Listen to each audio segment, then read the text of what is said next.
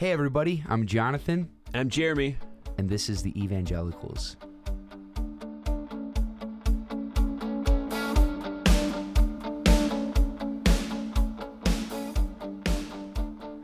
So, this episode is a part two of the episode we, uh, sh- uh, what do you say? We didn't shoot the episode, recorded Recorded. last week, uh, talking about the COVID situation and the church. And I think that today we're going to be talking about truth and the subjective nature of truth in COVID 19 culture, right?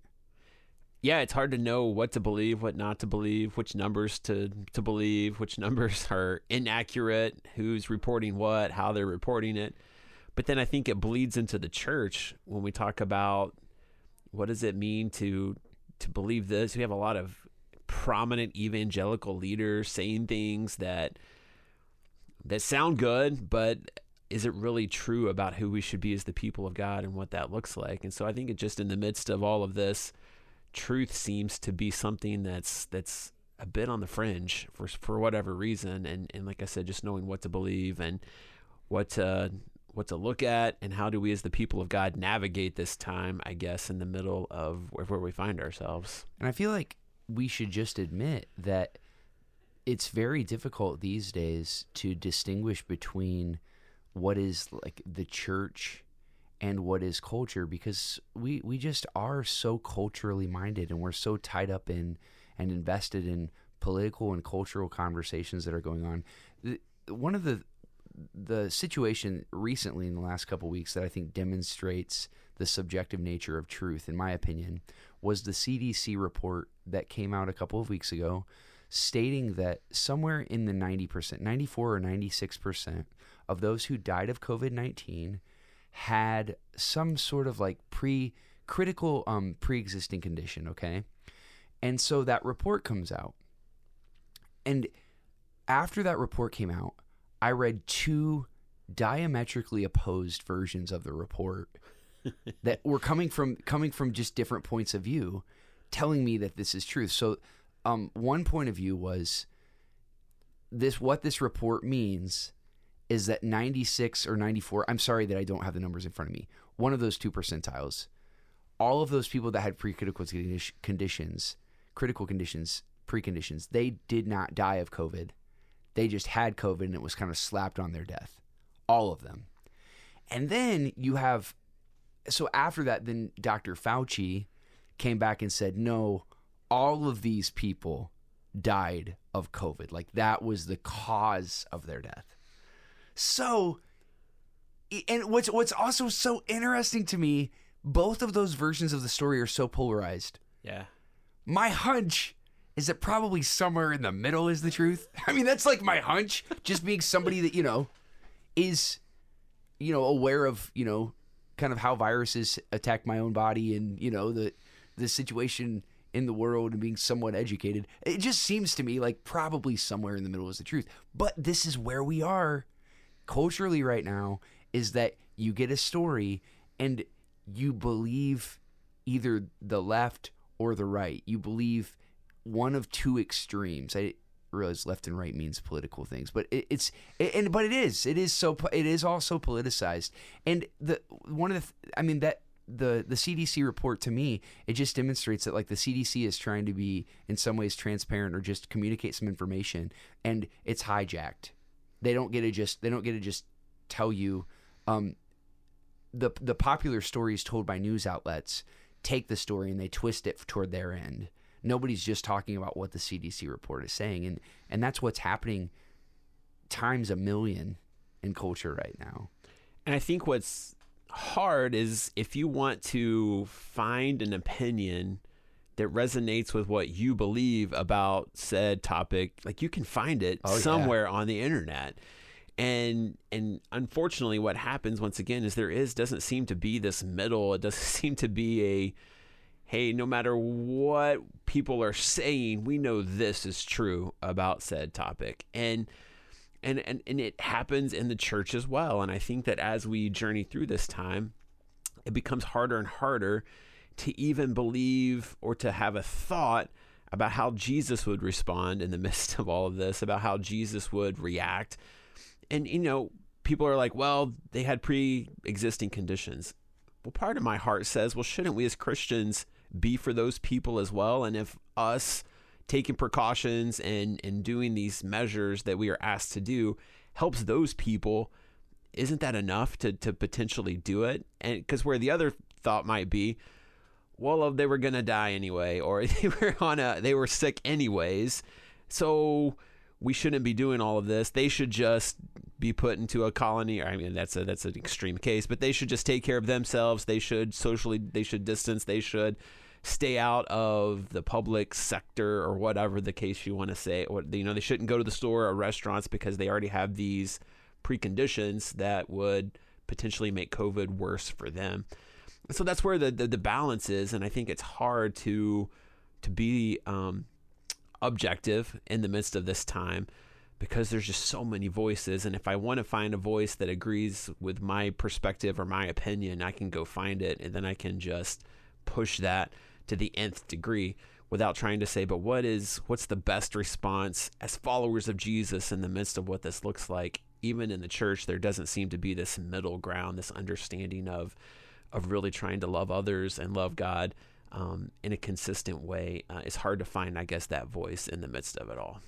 Yeah, I mean, one of the one of the issues that I'm that I'm seeing more and more is that really the news, the stories that we hear about in the news and in journalism, they really do have kind of an an ethical end. They have a moral bent to them. So I mean, and I think you just demonstrated, you know, the I think the probably the more conservative story out there would be these people had pre-existing conditions they were going to die anyway why are we compromising our economy for their sake? And that sounds it sounds very non-compassionate because in the sense it is but it also it also recognizes like the unknown um that there really are um in our own community there have been people that um have been labeled as um a covid death where their family members are saying like you know we didn't even know that covid wasn't even a part of it like they were in their their last days you know and so there there, there is so much there is so much nuance you know the other the other kind of and so I think that the conservative you know, side would say, you know, well, we have this report, so life should just carry on as normal. And then the, um, the more, um, uh, probably whatever you would call Dr. Fauci, because this is also kind of funny. Like he gets labeled like a super liberal, but he's also like President Trump's guy. I mean, it's just very confusing. I don't. I mean, know. he's worked for the last five presidents. Yeah. both sides of the aisle. Like Yeah, he, yeah. he- yeah. So and he says and he says you know that they all they all died of it and it's kind of the the the ethical implication for you know for everyone is you know we still need to be taking this seriously we still need to be ab- abiding by all of all of the mandates you know and but the way that the stories are told they are implying a particular way that that we ought to live our lives and one of the things that I've been thinking a lot about in the church is that somehow in the development of evangelical Christianity in America, we've gotten the gospel to be a story that doesn't have much implication on the way people live their lives. It's our story is more about salvation after we die. You know, and unfortunately, and so people are leaving the church right now. And part of the reason that people are leaving the church is because they hear polarized stories in in the media, in the public media that actually have import on their lives, and they're gravitating toward those toward those narratives, those polarizing narratives, and they're gravitating towards groups of groups of people that are active in many different ways.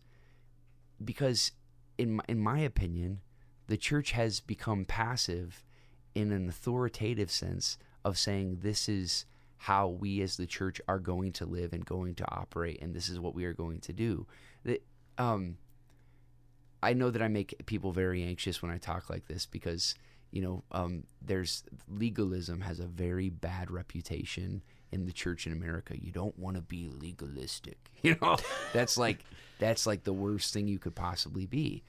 But there's a new form of legalism springing up in America these days, and it's this polarized social political um, uh, form of ideology that is shaping the way that people live in very terrible ways, and the church uh, needs to needs to not just react to culture, but needs to recover the part of the church that is this this politic that is very different than the politics of the world. Stanley Hauerwas writes an incredible book that I would highly recommend called After Christendom, where the thesis of the book, spoiler alert, is that the kingdom of God is proposes a politics that is very different than um, the liberal self-gratifying politic that is popular today. And by by liberal, he doesn't mean Democrat.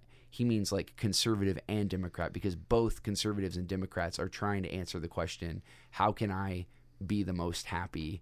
Like what is the, what is um, what am I entitled to? And they answer the question of personal entitlements very differently, and that's why we have the two political platforms. And, and Stanley Hauerwas would say that the church has a very opposite politic than either political party. But honestly, um, I think that Hauerwas is right. But in many of in my own church, I don't know that I look at us, you know, as a people and say, man, we are just living radically different than the world right now. Our morals and ethics, because of the story that we're following, is shaping us to be, you know, radically different. I'm not just trying to be disparaging, Jeremy. It's, this sounds very. It feels like I've taken a, like a negative turn or something here, but this is you're t- you you know we wanted to talk about truth today, and truth, what you believe to be true impacts the way you live your life. I don't know that you're.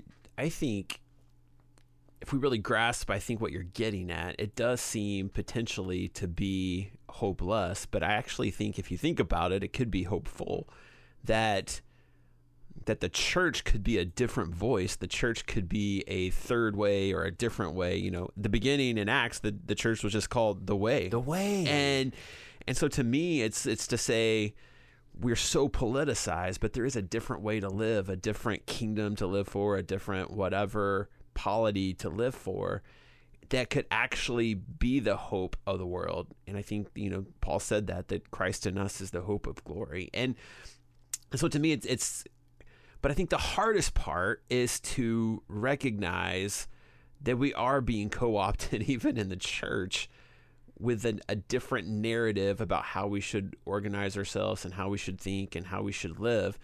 And I think it does get to this understanding of, of we are just selfish people and, and we tend to to side with or think in agreement with things that, that benefit me rather than understanding that the polity of the church was always for the benefit of of others. And as as I am serving as I am making sure that the other is taken care of then I do get benefit from that. But it's not because I'm going to get everything that I want I'm going to get everything that I think I deserve. It's going to be in the serving. God then transforms my heart to understand that that is the greatest good. Uh, we started watching binge watching a show, uh, my wife and I, and it's interesting. It's called The Good Place, and um, it's just fascinating. And I'm not sure a whole lot of conservative people would would necessarily love the show on some level because it just deals a lot with the at the end, the afterlife, and what that looks like. But the the premise of the show is um, they make a mistake, and somebody who should have gone to the bad place actually goes to the good place, and and the the whole premise of the reason she should have gone to the bad place because she was such a selfish person when she was here and didn't care about other people, didn't care how her life affected other people. It was just all about her and making sure she got what she wanted. And you you mentioned before we came on that there's there's a um a translation, a new translation of the Bible that seems to play into that selfish um this is all about you and getting what you deserve and getting what is coming to you on some level and uh, and that it's really picking up some steam and some popularity among evangelical Christians. Um, you know, talk about that yeah, a little yeah, bit. yeah, I think it just plays into this whole idea well, so, that life is about me and not about others and, and yeah, what that one looks of like. one of my great concerns in the church is is kind of this the idea of authority. Where does authority come from? Because in a free church society, uh, Martin Luther Martin Luther was right in lifting up the idea in Peter's epistle of the priesthood of all believers. The the church is not supposed to be strictly a polity of hierarchy. That is not that is not the um uh how should I say? The the point of the church is not church polity. That's not the point. However, uh my Roman Catholic friends would argue that as long as there has been a church, there has been a hierarchy, right? Jesus says, Peter, on this rock I'm going to build my church. And Paul talks a lot about some are called to be apostles, prophets, evangelists, right? These there are actually like offices in the church of people that have a particular kind of authority. Well, what happens kind of now 500 we're 502 years after the reformation is that we we've really taken this idea of the priesthood of all believers to say no one has ultimate authority because everybody has authority. Hmm. Martin Luther, he said priesthood of all believers. He also said sola scriptura. This is very fascinating. When you have when you have no authority vetting who's translating the Bible and we're only basing our faith on the Bible, people that translate the Bible begin to be the ones that have authority in a system that has no hierarchy. And this, in my opinion, has begun to happen probably more um, frequently. I think we're going to start seeing this happen more and more frequently in our lifetime. So when I was younger, Eugene Peterson came out with the message. I love the message. I'm not bashing the message. The message is really cool. Uh, Eugene Peterson's a very pastoral guy. A lot of people have hated the message because it's not a literal translation. The thing that I like about the message is Eugene Peterson says this is not a literal translation of the Bible. And Eugene Peterson was a biblical scholar, Yeah, no, that helped. like legitimately, a legitimate Not- not- biblical, like knew the Greek. Yeah, and and and and there are people, you know, there are stuffy scholars would say, you know, someone, some, some, you know, scholar he was, but he really, his concern was a pastoral concern of giving giving people kind of handles to dig into the Bible. And he saw what he was doing as kind of like a front door into the Bible. You would kind of get interested and then you would read, you know, more seriously the other texts. So there's a new translation that's just recently come out claiming to be a translation that gives clearly in English the intended meaning of the text. So they don't they admit that they're not a literal translation, but what they claim is that they are giving you the meaning of the initial of the initial text in current language. Here's the problem with language, and I'm not trying to bog people down with scholarship here. Um, the the prob it is impossible to separate religion, faith, identity from language. You can't do it. You can't do it. Um, there are some words that just have a particular meaning that you can't take away. And this is this is kind of the the battle with translating the Bible into different languages that scholars get together and talk about. You know, how are we going to translate these ideas um, that are very, you know, Mediterranean Sea and the you know uh, Hellenistic Greek society? How are we going to translate them to modern day English? And so the approach has been historically over the last 50 years to kind of make it simple to give kind of the simple that in my opinion if you look at the kind of the NRSV if you look at the NIV these are they're they're not super complex because what they're trying to do is they're just trying to give you the concepts in English and keep the etymology of words so like disciple it's it we still use the word disciple right we don't say um follower or apprentice even though those are words that maybe more people understand what they are, we keep disciple because it is the word that means disciple. And like, if you want to, if you want to know what it means, you need to do a little bit of work. Like, this isn't your book; it's the Bible. Like, Right, you know. Okay, so anyway, but what's happening now is because we are in such a free church uh, society and people aren't even going to church anymore. People are just they're going online and they're trying to find like fresh you know religious experiences. There's a couple that has translated a version called the passion version. And what like i said what the passion version has done is they're claiming that they are translating the meaning of the text into contemporary language but the thing is they're introducing ideas that are relatively new to an ancient text. So in the, the, psalmist, for this is one of the examples, the psalmist says, "I wait for the Lord, my soul waits." That's the verse. The Passion Translation says, "I'm waiting on the Lord to receive my breakthrough." My breakthrough is not a biblical concept at all. It's a 21st century North American, some would argue, kind of prosperity gospel concept, right? Um, but we don't have an authority in the church anymore kind of vetting whether or not these things can come out. These people aren't going to be thrown in jail or prosecuted for changing scripture and telling a bunch of people this is what the text means because we don't we don't have an authority on truth anymore in society that is kind of this hierarchical thing. You know, the separation of church and state is is kind of a nice idea. It's a quintessentially American idea, you know. Um and in many ways it's a very good thing but there is no in a society where the church has no authority you know to um to legislate even even church things who can who can translate scripture we just have a complete uh kind of free for all as far as uh as far as like truth is concerned and and and um for someone someone has there is no one uh, every everyone is competing that their truth is true hmm.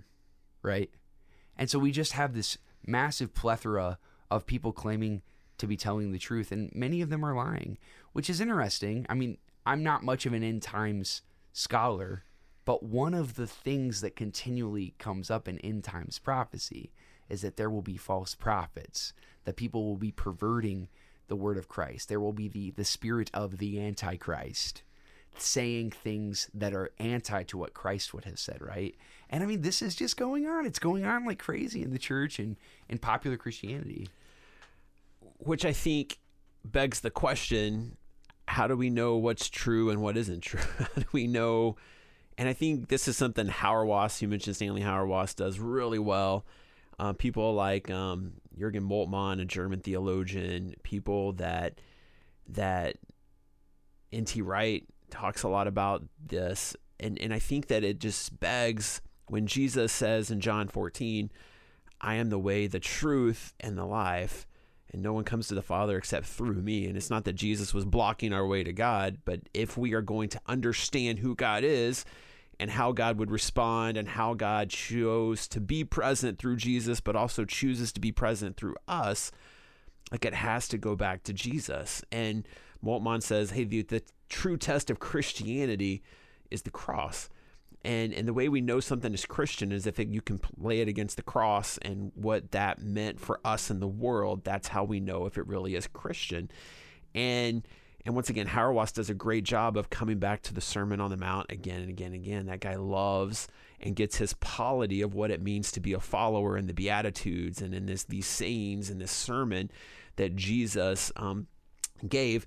And so I think that the way that we can understand what truth is is does it match up with who Jesus was? Uh, I, I saw, I've been seeing a lot of tweets that talk about. I saw this one that says a lot of Christians love the Apostle Paul more than they love Jesus because they love the way Paul talks about yeah. doctrine and the way yeah. Paul talks about things, the way the church should be ordered but it's detached from potentially how Jesus lived and who Jesus was. And the only way we can really understand the Apostle Paul and what he was trying to say is read it through the lens of who Jesus was and how Jesus chose to live here. That Paul's whole thought was he wanted to be like Jesus. His whole reason for for writing these letters to these specific churches was trying to get them to understand better about how why Jesus came and who Jesus was and then in essence what it causes us, who it causes us to be, and how we should live. So when Jesus says, I think when he says I am I am the truth, I think that we as Christians, when we're living in this world where so many people, even once again, prominent evangelical leaders in our country, are saying two different things at the same time about where we find ourselves and what we're going through. Yeah. The way that we truly understand how we are to live and who we are to be, and we're having all these different translations of scripture. Um, is once again, does it match up with who Jesus was and how he chose to interact with people, how he chose to conduct himself, how he chose to teach the disciples about who they were to be and what it meant to be the people of God. Um, and and so to me, we got to get back once again.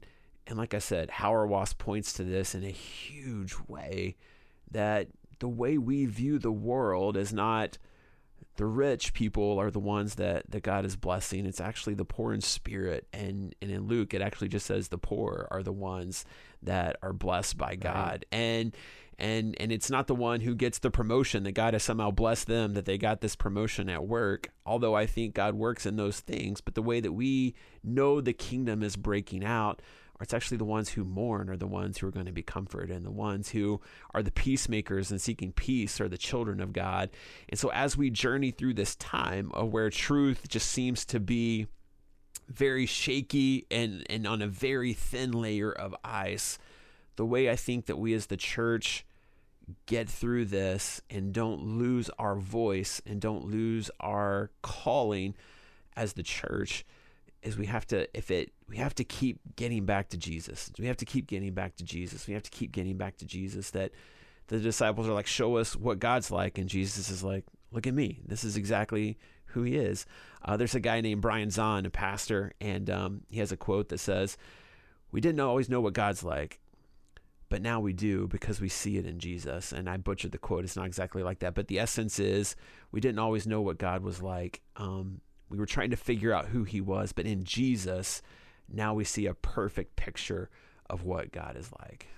One of the interesting things about Jesus is that Jesus never wrote down a sentence for us. Like Jesus Jesus did not control his own narrative. He didn't control his own story one of the things that I see us doing in the church in North America right now is being really, really concerned with, and I, I mean, I just did it on the podcast earlier by trashing the Passion Translation, which I will continue. I will continue to kind of like support that stance. I, I just think it's, I think it's very detrimental. I don't, I don't think it's going to help your enhance your devotional life at all. Personally, it's just a personal opinion, folks.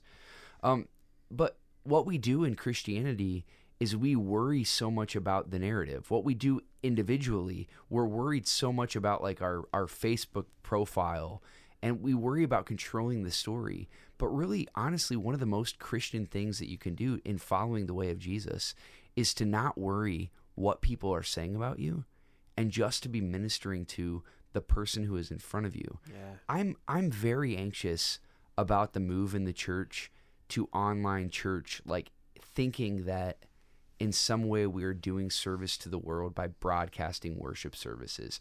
I don't personally see anything in our ecclesiology that could be probably more anti Jesus in the sense of uh, Jesus, a, a, a, fundamental component of Jesus' ministry was hospitality, yeah. was being with people. And he railed against religious people that would make their worship a show. Like that's just something that he railed against. So we have in North America shut down meeting together and are broadcasting worship services. And like for me, I'm like, you guys, where is the cogn like can we just admit the cognitive dissonance here? Like this is this is very this is very much not uh this this non-meeting, non-assembling worship online version of Christianity is so foreign to the heart of the gospel. And I'm not, uh, you know, some people would say, you know, well, what else should we do? You know, like, um, I don't have all the answers to those questions. And the thing is, I'm paid to do, you know, the online circus. And so I do it. Um, and you're like, you know, that can be a completely different podcast. I think it was Micah the prophet who like sold himself uh, to um, there's an amazing there's an amazing um, story in the Old Testament about uh, uh, he was given like ten shekels in a shirt. There's a band called Ten Shekel Ten Shekel Shirt. Yeah. I think there was a um, where Micah kind of was like, yeah, I'll I'll be your I'll be your priest if you you know give me somewhere to stay, you know, and to live in. I mean, honestly, as a as a theologian, sometimes I wonder, I wonder to myself how much I'm selling my soul to the system. and I- last podcast we said we would do this more if people paid us to. Do- Yeah, yeah, yeah. No, that's right. That's right. I mean, I'm just I'm just putting myself out there as a complete sellout. Like, you know what, you guys, I've got three kids, and uh, um, you know, I have a wife that would like to paint some walls. So, you know, uh, yeah, Get I a new could- couch. There's very little I would uh, not do for money these days. Sorry. No, no, it's. I mean, it's it's indicative of what's, what's going on in my own heart. I recognize it. I'm just kind of laying myself out there. But but I do have this like incredible sense of angst that in our in our church and society right now, we are still invested in like maintaining um I don't know some some semblance of like religious practice. But at the end of the day it really is very divorced from the other aspects of our lives. Uh, uh, one of the things we we had a group that gathered on sunday night was really really lovely. And i actually i actually lifted up acts 2 um where it says all the apostles were together and they had everything in common selling their possessions and goods. They gave to each other as they had need. Um they devoted themselves to the apostles teaching and the breaking of bread and to prayer. Um and the Lord added to their number daily those who were being saved. Kind of the implied element of that paragraph is that the church's fellowship with one another and generosity with one another and hospitality with one another became so attractive to the world that people came to Christ because they were caring for one another. And we really um, have kind of sold our soul to the attractive model of church in the latter part of the 20, 20th century and the early part of the 21st century, asking ourselves the question how do we get people that aren't in our fellowship to come to church? That's kind of like the big question that people ask that are, especially denominational leaders. But I think that the question that we ought to be asking right now, particularly, is how are we caring for each other? Yeah. How are we loving each other? Yeah.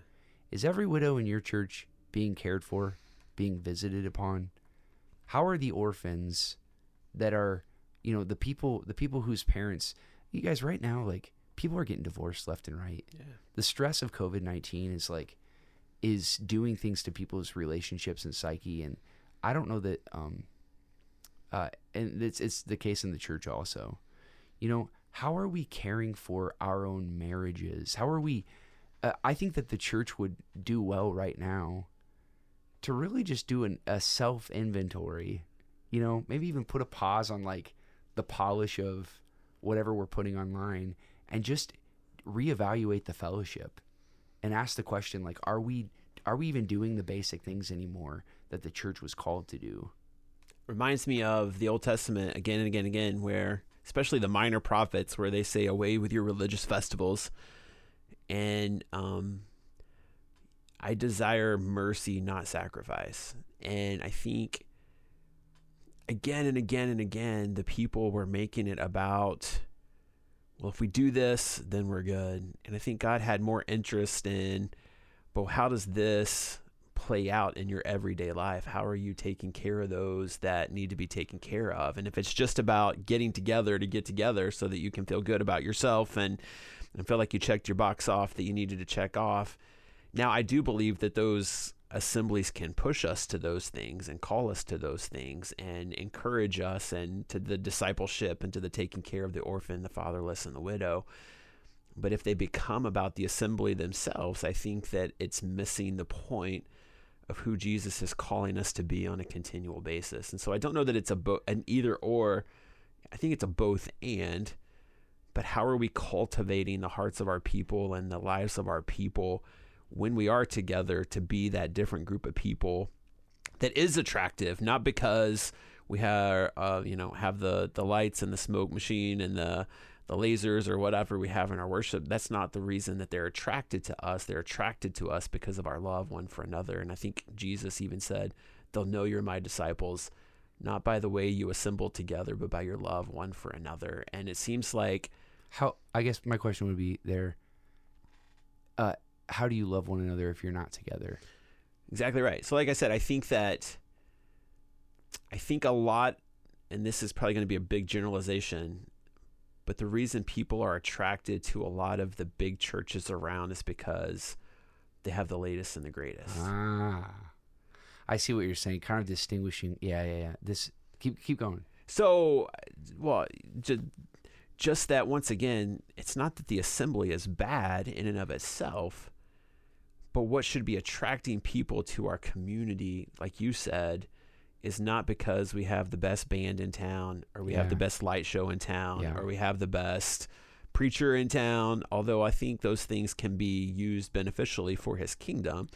But at the end of the day, the reason people should want to be a part of us is because we love one another and we take care of each other and we take care of those who who need to be taken care of on a continual basis. And once again, that goes back to that whole thing that when Jesus says I'm the truth, I think that that's what he's getting at is they will know you're my disciples not because you have the glitz and the glamour or you're going to promise the promotion or you're going to promise but actually in the midst of real life people know that you're going to be there for them. When Yeah. they're when their spouse is going through cancer you're going to be there helping them clean their house and take care of their kids. When their grandparent is in hospice you're going to be there to visit and you're going to journey with them through those times. When when the mortgage is when they're financially strapped and, and they, they don't know how they're going to make it they know they can come to a church and a place that's going to take care of them and make sure their kids have what they need for school or for whatever. And and so to me that's the part the piece that should be attracting them. And that's that acts 2 i think is what was so attractive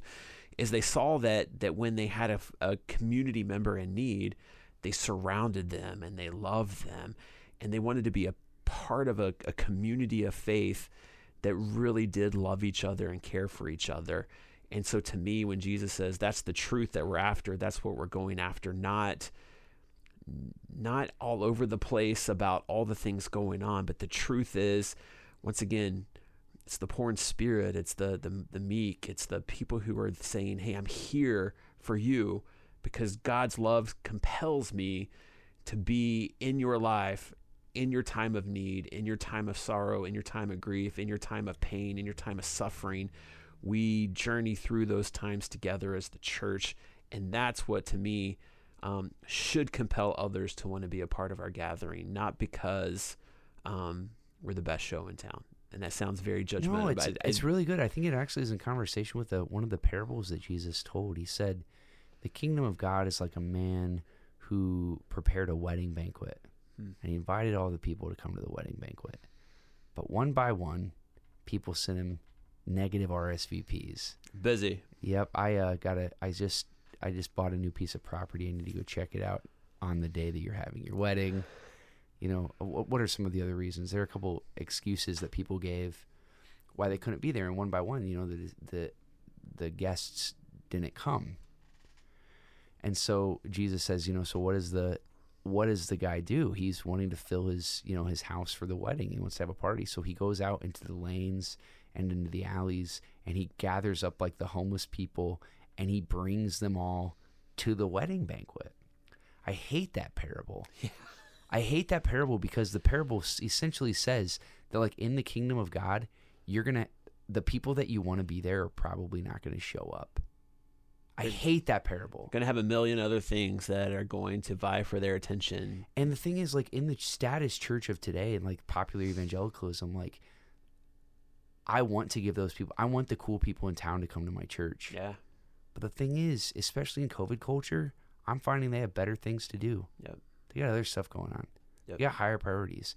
Like honestly, like I'm just realizing more and more that although I am called to missionally chase after people like Jesus, you know, following the example of the parable of the shepherd and the lost coin and the lost son, I'm also called to kind of represent that the story of the parable of the of the um the one who goes after those others that that have nothing else going on. I mean, I mean, and just think about Jesus' own ministry. He's walking by the sea. He says to he says to uh, um, fishermen, Come follow me. He says to a tax collector, Matthew, hey, come on, leave this nonsense of working for the man. Come follow me. And the people that followed Jesus and started the church were people who didn't really have much going on. Um, this is why the rich man walks away sad. Yeah, he had a lot of wealth, but like his wealth kind of set up for him a particular kind of like status and lifestyle that he wanted to maintain in following Jesus. And Jesus is like, dude, honestly, like if you want to follow me, it's gonna have to look different, man. Mm-hmm. You can't you can't have your cake and eat it too in this particular situation. And um, And can I just the people that Jesus called were not the people that you would want to come to your church. yeah, yeah, yeah, and that's that's why I said I don't like the parable exactly, yeah, man. yeah. Exactly. And so we're we're needing to kind of wrestle with what does it even mean to be a gathering of the church that has integrity in COVID-19. Masks, yeah, right. That's a conversation too, you know, how are we doing, you know, the public gathering thing. But I'm just talking even just like who we have left. Like who's actually coming to church. Like this has been a shakeup, you know, um, you know, of of attendance and commitment and all this type of thing, you know, in churches generally. I'm just riffing generally, Jeremy. We need to take this to a conclusion. Give us some good thoughts. I I keep hoping and praying that that this time will be a time of of reimagination, a time of recreativity, a time of rethinking, a time of that we can say we can put aside some of those things that we thought were so important and really reimagine what we believe church should be. And once again, if we get on the other side of this, I think I said it last week, and we just go back to doing all the things that we were doing before without really taking time to stop and say, what what do we think? What what is the call of Jesus? What is the truth that we are calling people to? To stop for just a moment and say, and if that's the truth, if that's what this kingdom looks like, then how do we organize? How do we set ourselves up? How do we how do we worship together to bring about that kingdom, to bring about that imagination, to bring about that purpose and plan and will for us, for the people that call our churches their church home, and for people who live in our communities who are just begging for meaning and purpose and hope and restoration and forgiveness and reconciliation. And um, so I'm hoping that as we seek what really is true and what truth is, and if we find it in Jesus, that we might form and organize ourselves to let that be the thing that leads and guides and directs us.